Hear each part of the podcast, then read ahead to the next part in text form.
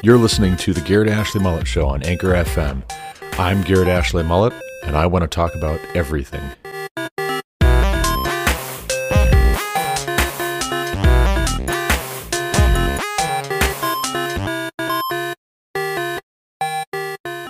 Welcome back to the Garrett Ashley Mullet Show. This is, of course, Garrett Ashley Mullet coming to you from Greeley, Colorado for episode 477 of this podcast.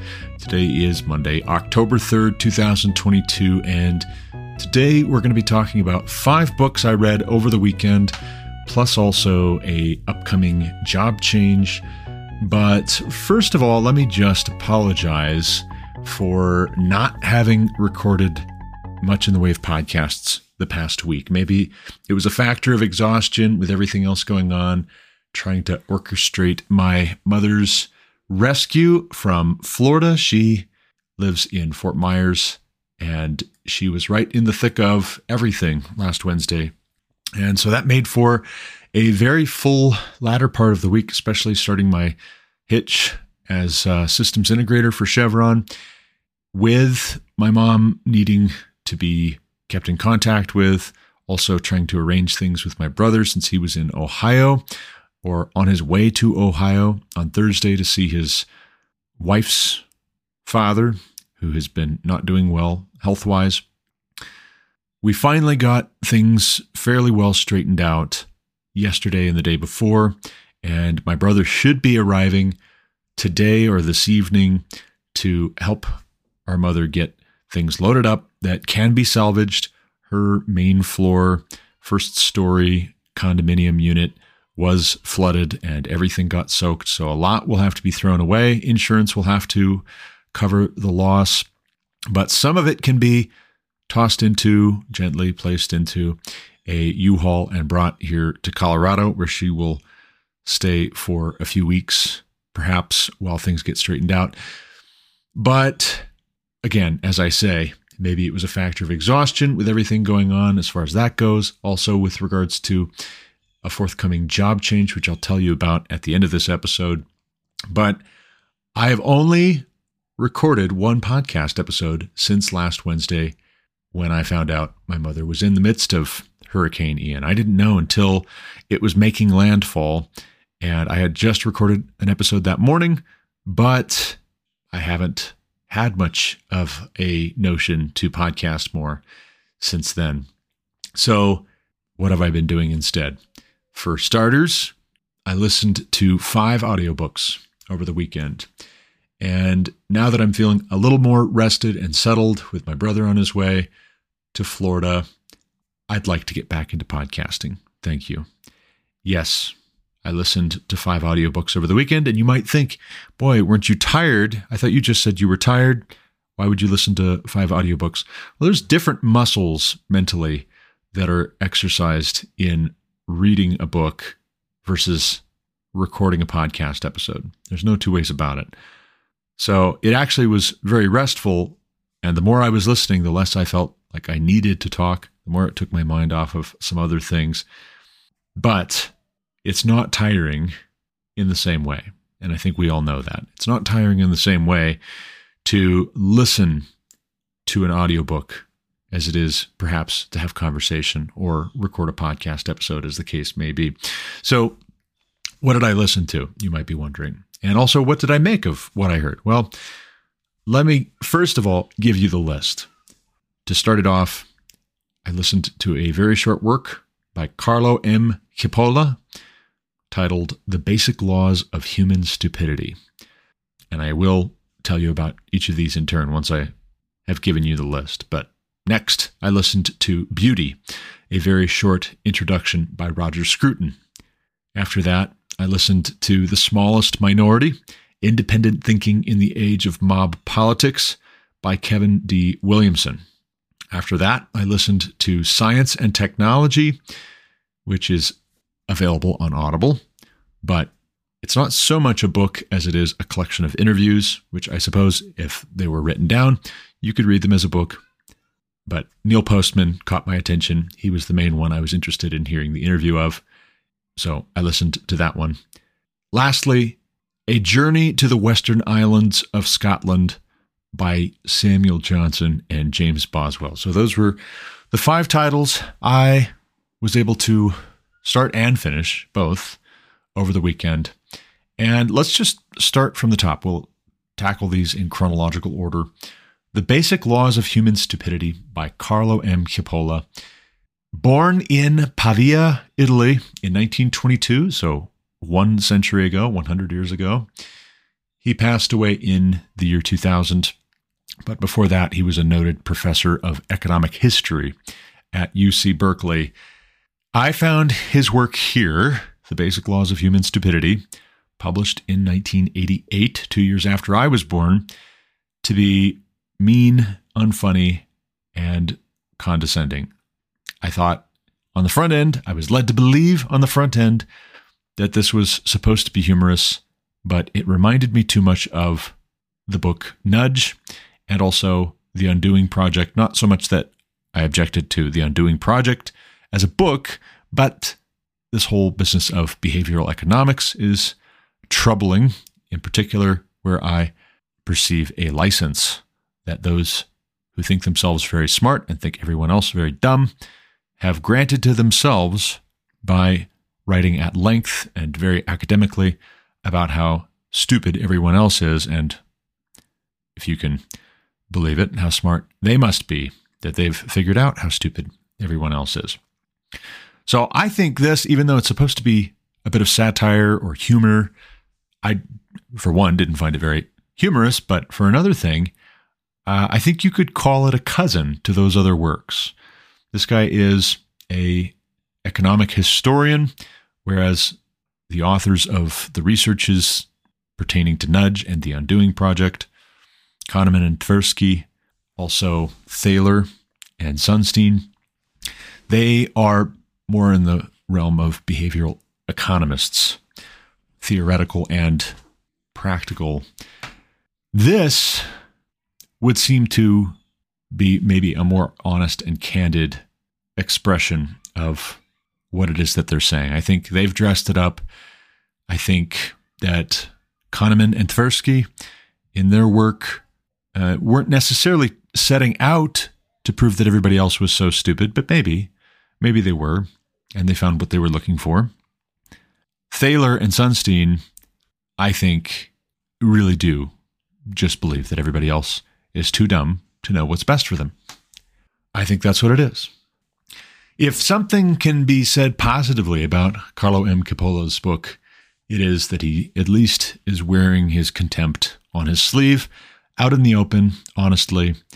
And that's commendable, I suppose. But this is a very short book. I don't know that that's a redeeming quality so much as a mercy, but I did not like it. It got on my nerves, if you can't tell. And uh, I think the reason for that is that the fact that there are so many stupid people in the world, so called, depending on how you define it, uh, that's too obvious, right? And I don't like even thinking of it in those terms. Yes, there are people who make bad choices, there are people who are corrupt, but that's everybody. That's everybody working off of incomplete information and then also having to contend with a sinful nature. I don't think stupid is the best word to use. If you believe people are inherently good and they have a good nature, what they lack is information, what they lack is knowledge, what they lack is being educated, well, then I suppose you might think there's two kinds of people in the world smart people and stupid people. But that's not the way I that's not the way I look at it. I don't think that people are inherently good. I think sometimes what you have is people who are corrupt who are very, very clever about it. And other times you've got people who are corrupt that are not very sophisticated in their corruption. And then other times you have people who are just finite. They're just finite creatures. And whether you're talking about any one of those three categories of people, I don't think calling them stupid is the most accurate description. And I'm not trying to split hairs here, but I don't think stupid's the best word for it because what's wrong is not stupidity, it might be ignorance, but that's not the same thing as stupidity. That that might be close. If you're being ignorant on purpose, you're intentionally trying to ignore things. And that is folly because those things still exist, and especially when they're relevant to the decisions you should be making, they shouldn't be ignored. They should be factored in. I wouldn't say that's a factor of smart and stupid. I, I would say that's a factor of wise and foolish. But even when we're talking about people intentionally knowing and doing anyways what they want to do, I just I, I don't think that this book is helpful in any way, shape, or form. But I can see where some people, a certain kind of people who think themselves very wise, think themselves very smart, might really enjoy this book. I just am not one of those people who enjoys this. I don't. I, I run across so much of uh, this kind of attitude or people who are burnt out on this kind of attitude. I just couldn't enjoy it. So there you go. That's what I think of the basic laws of human stupidity in a nutshell. Moving on for a much happier book, Roger Scruton's Beauty, a very short introduction, published in 2009. This work by Scruton, esteemed British conservative political philosopher, is indeed very philosophical and much more contemporary. As an aside, anecdotally, according to Larry Elder, the recent candidate for governor of the state of California, I think he would have made a great one. Longtime talk radio host there in Los Angeles, if I'm not mistaken. Mentor for Candace Owens. According to Larry Elder, the incoming Prime Minister of Italy is a disciple of Roger Scruton. Also, my friend Bobby McPherson moved his family to the UK for a year to study under Scruton before Scruton passed away. So I feel a certain connection, just even from Bobby, to this work, Beauty, a very short introduction, not least because I first learned about Scruton in the first place from my friend Bobby McPherson. Also, very exciting to think that Italy, not just having elected its first female prime minister, elected, surprisingly enough, someone who has sat at the feet of Roger Scruton. Now, in this work specifically, Scruton references Burke's earlier work, Edmund Burke's work a philosophical inquiry into the nature of the sublime and the beautiful. And I've also read that. I've also reviewed that. You can go back and check out my book review for that work. Very much enjoyed it. And actually, admittedly, uh, I liked it better than this one, as much or more because it's older. So, this treatment by Scruton is rather high minded, very British. Of course, Edmund Burke's was very British as well. Both very intellectual, but this one felt more academic in a way that I think is less forgivable for it having been written in 2009 instead of 1757, which is when Edmund Burke's work on aesthetics, groundbreaking work on aesthetics, was written. Scruton's beauty is elegantly told, to be sure, and no less did I appreciate that fact because I had just read right before reading this work Carlo M. Cipolla's The Basic Laws of Human Stupidity. Beauty by Roger Scruton is a breath of fresh air in terms of talking about something that is good and true in a certain sense, but also distinct from what's good and what's true. Now, but this this work, it's not as graceful as Burke's work. Just to reiterate, both are, in and of themselves, elegant after a fashion, but this is not quite as graceful as Burke. It feels rather more modern, which is to be expected. But what I mean by that is not just the style of writing, I also mean this work, given what year it was written in and published in, and what has happened since 1757, had to deal with what the attitudes are today uh, with regards to beauty and aesthetics a great deal more than Burke's could have, except in a hypothetical thinking forward sort of a way, which he didn't really do. He was just looking at it objectively and not really dealing quite so much with how are these attitudes going to evolve into something that we recognize today. This feels a bit like a mess because modernity is a mess with regards to aesthetics and the rejection of truth. And again, beauty is something distinct philosophically from truth, but it's related in the way that universal things must be related. It is related to goodness, but it's distinct from goodness. And in the modern age, there is a rejection of all of these things, which are objective, which are universal, because there's a rejection of God. We reject God and we reject his having authority over creation. And the way that we do an end run around his having authority over creation is by denying that he created it. If we say, ah, there is no such thing as beauty, there is no such thing as truth, there is no such thing as goodness objectively, and yet we still use those categories in a subjective way, well, then we can liberate ourselves entirely, or so we think. And yet, the counter move is to insist stubbornly no, there is such a thing as truth. There is such a thing as goodness. There is such a thing as beauty. Because God, in the beginning, created the heavens and the earth.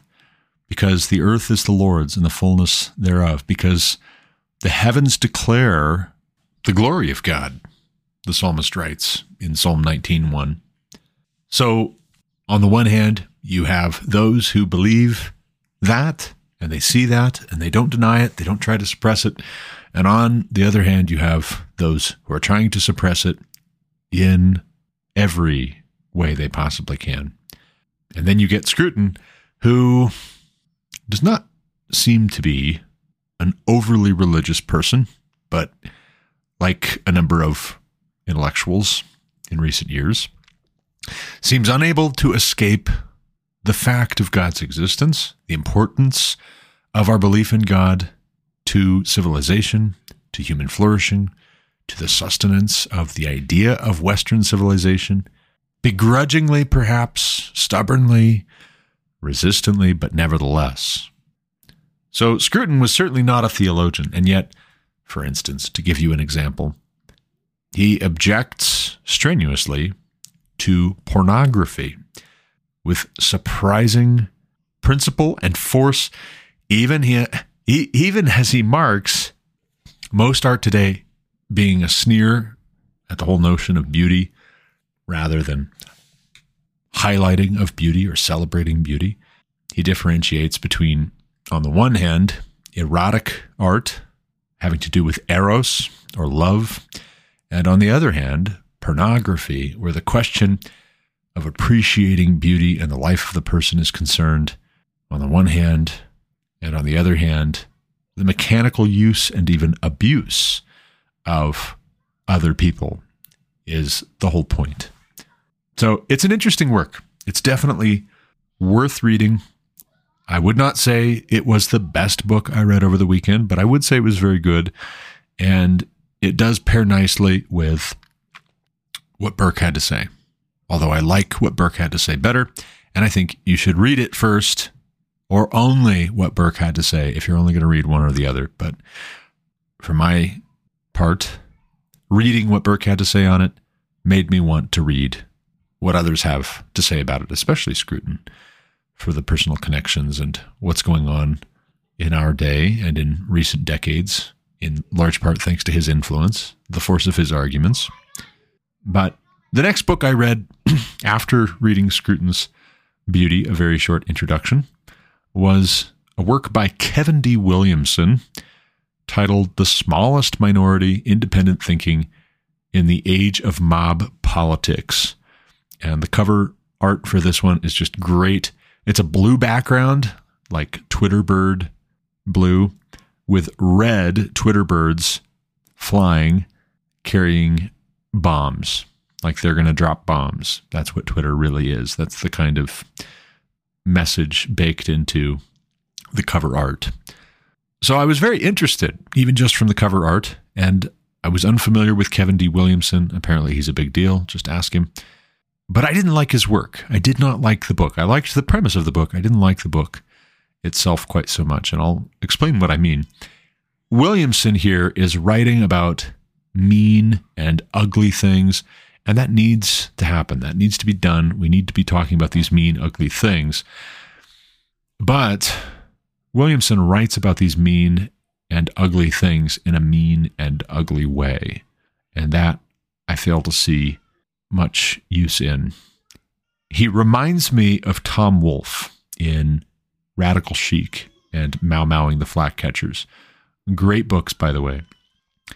Only Tom Wolfe is more pleasant, and his work is more pleasant. Williamson is not as good a writer as Tom Wolfe is by a long shot, but I think he wants to be Tom Wolfe. And he references, of course, he knows who Tom Wolfe is. Of course, he is self conscious about this. And he references Tom Wolfe's work in something like how Scruton references Burke. And maybe in the decades or centuries to come, our descendants, should the world stand, should we have descendants, we'll look back on all of the above and like Tom Wolfe and Kevin D. Williamson about as much as we would uh, say, or I would say certainly. I like Roger Scruton and Edmund Burke. I like Tom Wolfe's book better than Williamson's work, although it is dated. And I like Burke's work better than I like Scruton's work, although it is a bit even more dated. Kevin D. Williamson is a good writer who knows it too well. And I think one of the most annoying features of this book, not least because he is a good writer, he is a decent writer. This book, published in 2019, constantly takes these pandering pot shots at former President Donald Trump and his supporters. And maybe Williamson comes by it honestly if he's a never Trumper. He's committed, and he's not the only one. But there are never Trumpers I actually like in a way that I can't bring myself to like Kevin D. Williamson, at least not from this book. Maybe if I had been acquainted with his work prior to the candidacy and then presidency and then post administration Donald Trump, maybe if I had been familiar with Kevin D. Williamson's work before, I would like him better now. But Jonah Goldberg comes to mind as somebody who I had read prior to Trump running and then Jonah Goldberg turns out to be a never Trumper, and that's unfortunate. But once he had once he had set his sights on being a never Trumper, it was like he couldn't but stick to his guns. And I think that's unfortunate. I think that is uh, all too human of him. And yet, liberal fascism, his book, Liberal Fascism, was very much a political awakening for me. I take what Kevin D. Williamson is doing here, though, as maybe less principled. I think I think Jonah Goldberg is being more principled. I feel like Kevin D. Williamson is pandering to a constituency of his readers and his potential audience. He wrote briefly for The Atlantic and then he got canceled, and he tells you about it at length here again and again, keeps bringing it up. It's obviously a sore spot, but then also it's relevant to the subject matter, but he seems like a kind of hatchet man. And this seems like hatchet man literature in some sense where Trump is concerned. It feels out of place. I don't quite understand why he needs to keep bringing up Trump and his supporters with regards to the state of online discourse. Yes, Trump tweeting mean mean things. Um, I guess I guess that's relevant, but Williamson feels a bit like he's missing the forest for the trees at least three years ago. Maybe he would write this differently today. I doubt it. Just the vibe I get from him is that he would not admit he was wrong. If it turned out that he was wrong, he wouldn't be able to see it. But I think this hatchet man type literature has become too typical the past five to 10 years or so.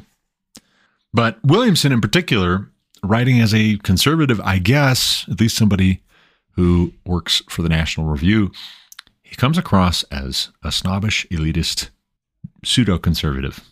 And this work of his comes across as pseudo intellectual fare for the most part, because it does feel like it's pandering. It doesn't feel quite as honest and genuine as he's trying to make it feel. He's more Paine than Burke to some extent. He's undignified, he's coarse, he's vulgar, he's brutish, and he's unperturbed by his own ugliness. And he draws a vivid word picture that Twitter is like monkeys at the zoo amusing themselves and flinging poo at visitors all day, doing other things besides, which I won't repeat, but that's his analogy. That's his metaphor for Twitter. Just because Williamson can turn a phrase like that, that doesn't mean he's any better than the poo flinging monkeys at the zoo or the Twitter mob. Uh, he does write some cogent, if jarring, observations here and there. For instance, the bit about cancel culture being more about group identity on the basis of violating and destroying another person. Uh, that I think is apt. I think that's helpful, and more of that would be good. His comparing cancel culture, trying to systematically go after people in recent years for old tweets, old things that they said years and years ago, or taken out of context, sound really bad with the new orthodoxy. His comparison of cancel culture going after people as soon as they rise to a position of prominence, trying to destroy their careers, trying to dig up something about them, he compares it to gang rape in the most extreme example and construction workers catcalling some beautiful woman walking down the street. None of those construction workers expect that they are going to get that gal's number or a response at all. Unless she flicks her hair as she's walking by and keeps on going. She's not going to stop and chat with them, though. They're catcalling in some measure to destroy what they can't have. And yes, there is a certain element of group cohesion, a gang initiation that is happening when people's lives are being destroyed online. That's accurate. But the final word on Kevin D. Williamson, at least from reading this book, to my way of thinking, is that he reminds me too much of the atheist kid in high school who tries to mock and argue everyone into renouncing Christianity. The fact that said kid is intelligent, reasonably well spoken and aggressive, even doggedly confident and determined. It would be admirable if he weren't so wicked and godless and mean to his targets and spectators. But there you have it. He is. And so you can't quite compliment him like you might otherwise. It would be irresponsible. So I won't. Moving on, Science and Technology is a title I picked up. Actually, several of these are titles I picked up during the recent Audible sale. Science and Technology was short, but it was engaging. And this here is a collection of interviews with Neil Postman, Jane Metcalfe, Howard Rheingold, Mark Slouka, Andrew Kimbrell, Doug Groothuis, Dean Kenyon, Philip Johnson, and Michael Behe. It's a bit dated, copyright 1997 by Mars Hill Audio, but this is a collection of interviews that might be more helpful for being a bit dated. I think this is a discussion of the ramifications of some things that were closer to their outset when these interviews were conducted, and they're in fuller swing today, 25 years later. So, for example, there's talk in this work about fetal tissue harvesting from live infants and how that was greenlit by former President Bill Clinton without concern for the ethical dilemmas inherent to the process of harvesting tissues from fetuses. I think that being brought up in these interviews is a jarring reminder of how long this has been going on. In the late 90s, I wasn't paying attention to these things. Not really. I was born in 86, 1997. I was all of 11 years old. I wasn't paying attention to these things. But lest we suppose, more recent work by pro life groups and Project Veritas going undercover, lest we suppose that should be news to us or their revelations in the past couple of years mean this barbarous racket just started.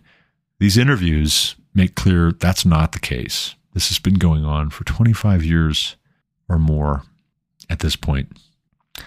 So the question is asked What have we come to when older people are cannibalizing the living bodies of infants to prolong their own lives because that's what's being done with the harvesting of fetal tissue? It's not the fetuses who are harvesting one another's tissue to conduct medical research. It's older adults who know better and have capability who are harvesting the organs and the tissue of living infants to try and prolong their own lives and the lives of one another to make money. This work also explores the ramifications of instantaneous communication. Of course, anything to do with Neil Postman would have to, but that doesn't mean it feels tired or redundant. If you've read Amusing Ourselves to Death, you can hear him in this in his own voice, talking in a bit more of a conversational way. That's very interesting to me. Amusing Ourselves to Death is another great work to pick up and check out. Do yourself a favor. But as he asks, when up until the past century, the rate at which messages could travel was about 35 miles an hour at most, how much of our psychological and social finitude is affected in ways that we haven't even really considered by information now being transmittable and receivable at the speed of light? He was asking that question decades ago. And who was answering? Who was listening? I think it's time to listen. I think it's time to rewind, consider. Also, to scientism is called out as the new religion. That's not quite new when these interviews were conducted. It was still old news when these interviews were conducted, but we've seen even more the extremes to which that mindset and that attitude can carry the whole world of people through COVID. I think looking at scientism as a religion, discussing science and technology in light of that idea is surprising and welcome for its admission and exploration of a truth hidden in plain sight. Also, too, as an aside, these interviews were conducted when Wired Magazine was still young. It's been a while since I've subscribed to Wired Magazine, but Wired Magazine, for those of you who don't know, is a technology and science magazine. Jane Metcalfe being the co founder of Wired Ventures and the original creator and publisher of Wired Magazine. She's interviewed here. That's pretty special, pretty great. There's also talk in these interviews about globalization increasing the atomization of the individual, eroding local relationships. In other words, because we're all online, there's an opportunity cost. Namely, we're not building and developing local relationships. We're not getting to know each other. We're not getting together and spending time together. And even when we do, our attention is divided. It was 25 years ago, and it's even more so today with smartphones in our pockets. And as I've talked in the past hundred episodes and before, with some of these things, especially as you get into persuasive design and looking at what that is and what it means, what the implications are, there's some of this that we really would do well and be much better served to consider as not the things themselves being programmed, but we ourselves being programmed. So, an example is given someone having glowingly boasted that someday church will be all online. it would be interesting to do a follow up interview post COVID, like those Pinterest ideas gone horribly wrong.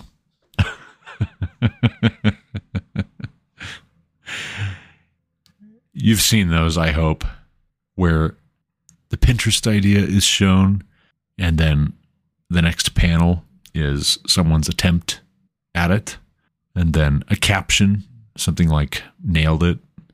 But of course, expectations versus reality are seldom a one to one ratio. The question is asked by the gentleman being interviewed, and I would have to go back and listen to it again, but it's very short, so I could.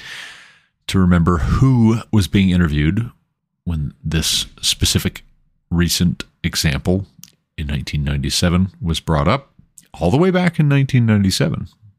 Remember. The question was asked What will come of communion, singing, and fellowship if we aren't together for it? What does it say about us if we see the trade off of convenience for these meaningful rituals together as a fair trade? Honestly, if I have two criticisms of this collection of interviews, those two criticisms are for one, that they are too short, and for another thing, they are more thinking out loud to frame the problem than prescribing what we can do about any of it.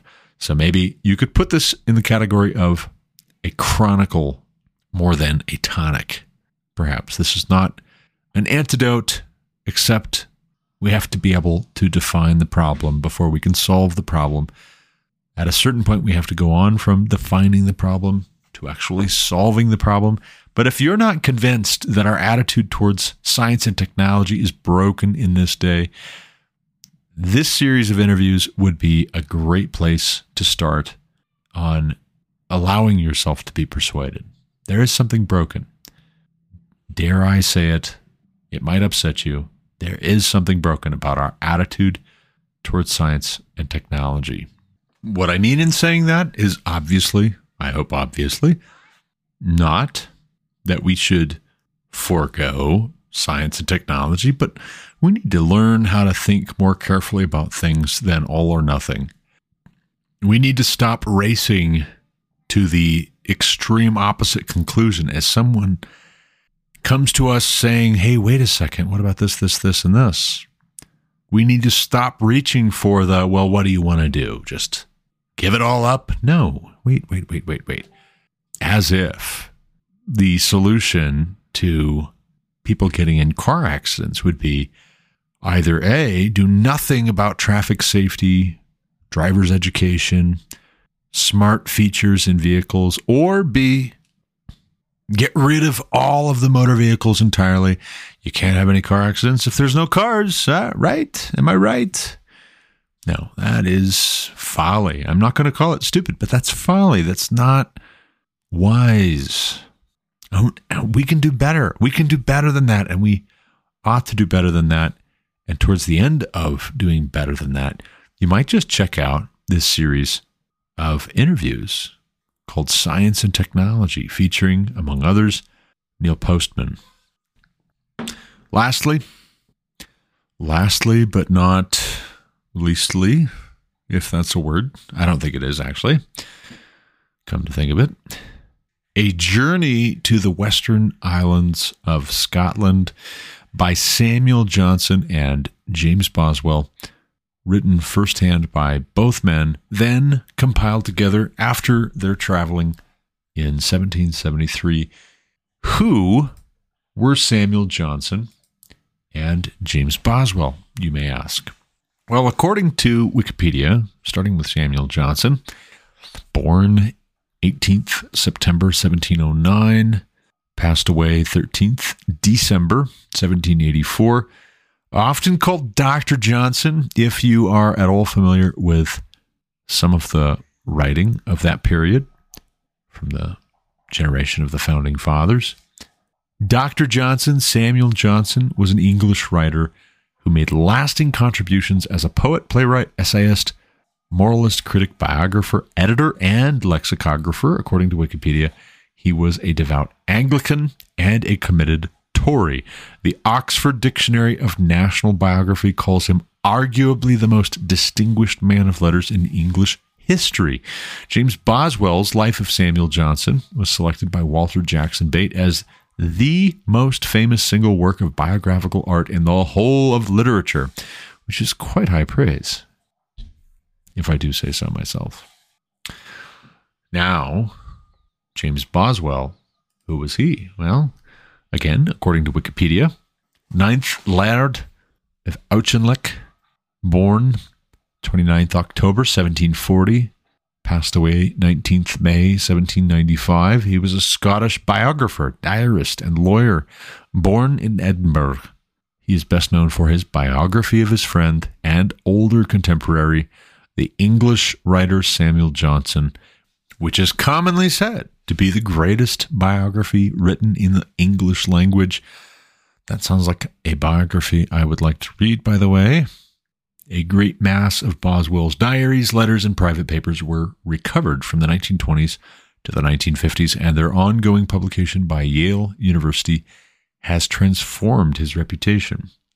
Well, that's quite something. So, these two guys, right? These two guys, the guy who wrote what is said to be the greatest biography written in the English language on the one hand, and also on the other hand, the man who had that biography written about him. Those two guys traveled Scotland in 1773, three years prior to the signing of the Declaration of Independence. They traveled the western islands of Scotland together and they wrote about it.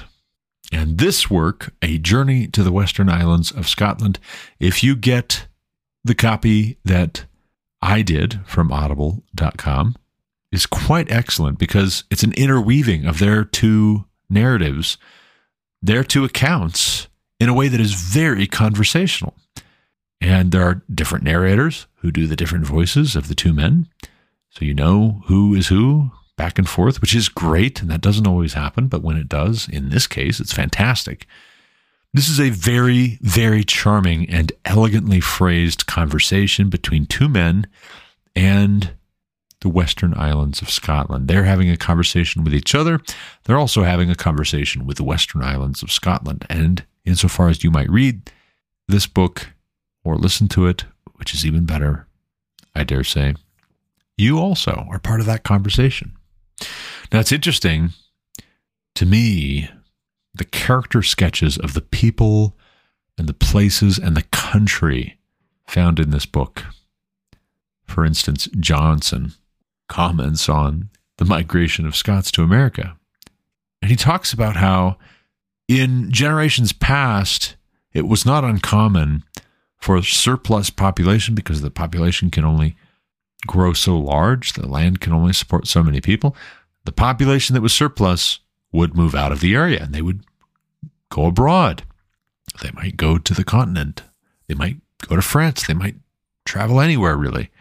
But there was something different, according to Dr. Johnson, about the migration to America.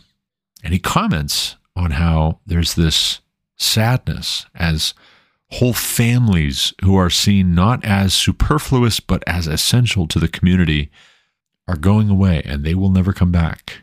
In generations past, yes, some surplus population might have moved away, but it was usually the folks who weren't considered terribly useful. There was no place for them. And so they need to find their fortune somewhere else.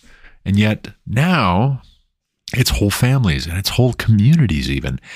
And he comments that that has a very depressing effect on the people of Scotland that whole communities are disappearing because they're migrating to America. Now, it's interesting to me. I did a little bit of research just to refresh my memory.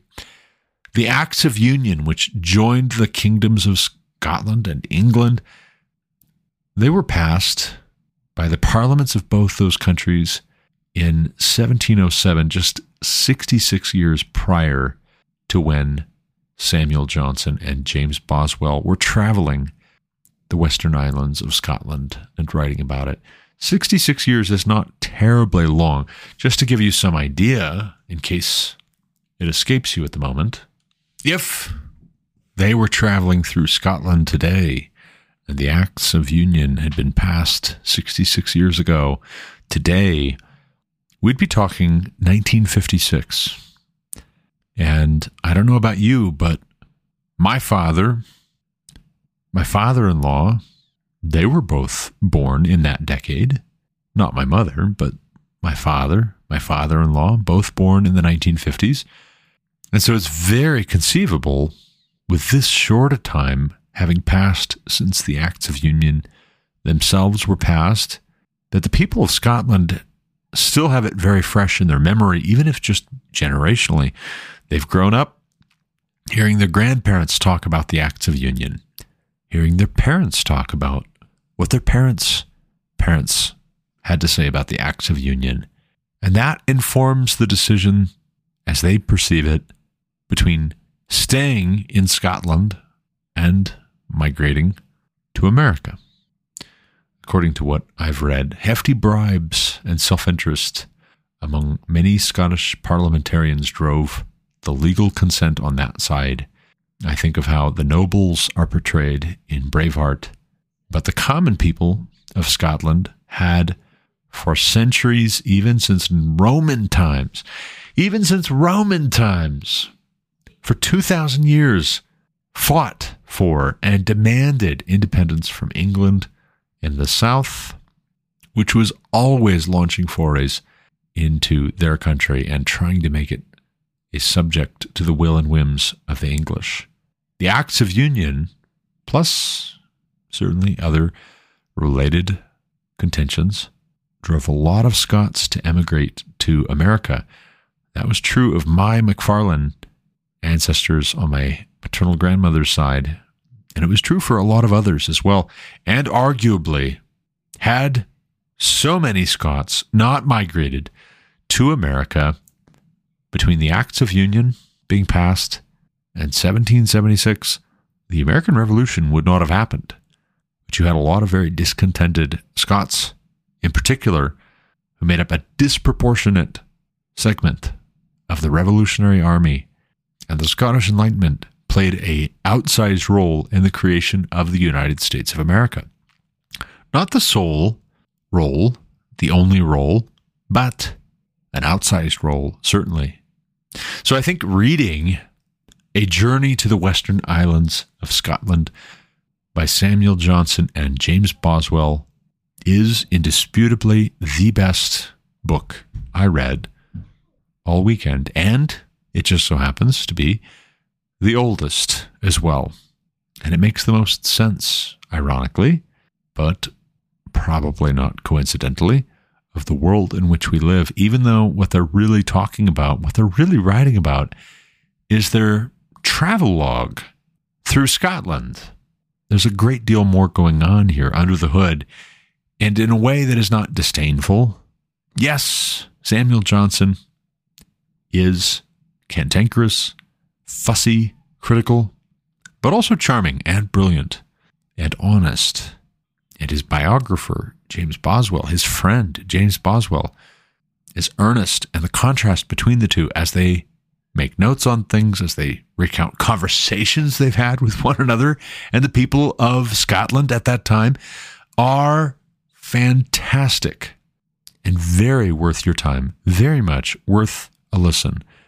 I cannot encourage you enough. Of all the five books that I read over the weekend, over Saturday and Sunday, I cannot encourage you enough to check out A Journey to the Western Islands of Scotland by Samuel Johnson and James Boswell. For my part, I see myself going on from this work, in contrast to the others, wanting very much to read James Boswell's biography of his friend, Samuel Johnson. And if I never read another damn thing by Kevin Williamson, it'll be too soon. If I never hear the name Carlo M. Cipolla again, that's all right with me. Roger Scruton's work on beauty was okay. It was good, not the highlight of my weekend. Science and Technology, Neil Postman. I've got a few other works of his, which I've added to my library with a recent Audible sale. But, but, the only truly great book I read over the weekend was A Journey to the Western Islands of Scotland. If you read into the Scots and the English and the founding of the United States of America, you will understand so much. You will understand so much of the modern world in which we live, whether you're an American or you're from some other country because America has played such an outsized role in world affairs for the past century, do yourself a favor and read this and understand better the character of the United States of America. I can recommend other books as well, and I do on a regular basis. If you want to get those recommendations, browse my body of work and hit subscribe wherever you listen and like to listen to podcast episodes. Also, check out the GarrettAshleyMulletShow.com and subscribe for email alerts. You'll get directly in your email inbox. See what I did there? Before I go, one quick thought, because I promised at the top of this episode I would tell you about my recent job change, the upcoming job change, I should say. I have accepted a formal offer of employment with an engineering firm in Denver. And God willing, we live and do this or that. But it promises to be a beneficial change for my family, and my work is a means to an end for providing for the needs of my household, for providing for the needs of my extended family, even. I have to be able to provide for the needs of my immediate household if I am going to be dependable to my extended family now or in the future. And so I keep my ear to the ground, and an offer was made that was too good to pass up. Therefore, regardless what those who are outside my situation might say about it, about my changing employment again after a year only, I am changing employment and I'm going to go and be a controls programmer. And this will be a beneficial move for my family in several key ways, which I don't intend to get to in the details, in the particulars in this episode. But it may be that I will be podcasting less often moving forward. We'll see, at least for a while. And we'll see for how long, God willing, we live and do this or that. But this is a good thing. And even with regards to podcasting, podcasting is a means to an end. My employment is a means to an end.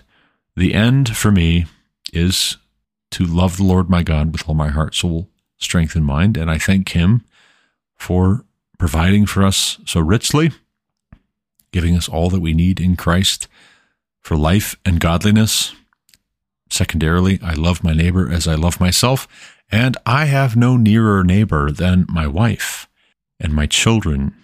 And so, therefore, if a better opportunity comes along for me to love my neighbor as I love myself, to love my wife and my children, to love my extended family, I have a duty, I have an obligation to consider that. I have very much loved the people I've worked with the past year. I've very much enjoyed their company. Most of them, not all, all the time, but that could be because I'm cantankerous. It could be because they are sometimes cantankerous. By God's grace, I trust that if my time here is concluded and at an end, the good Lord has accomplished through me what he intended to for the time that I was here. And if it pleases him, he can accomplish through me what he pleases somewhere else for a time. But I'm excited for what the Lord has in store, and I know that he works all things to the good for those who love him and are called according to his purpose. That is a beautiful promise. I intend to set my sights on loving him and being called according to his purpose and trusting in his goodness trusting in His truth, trusting in the beauty of His love for me and my family and others. So I don't know if you will get as frequent a podcast experience from me in the days, weeks, months ahead. I don't know. But I hope to continue on podcasting, to continue on talking about everything, wherever I am, whatever I'm doing. But I've got to run at that. As always, thank you for listening. Until next time, God bless.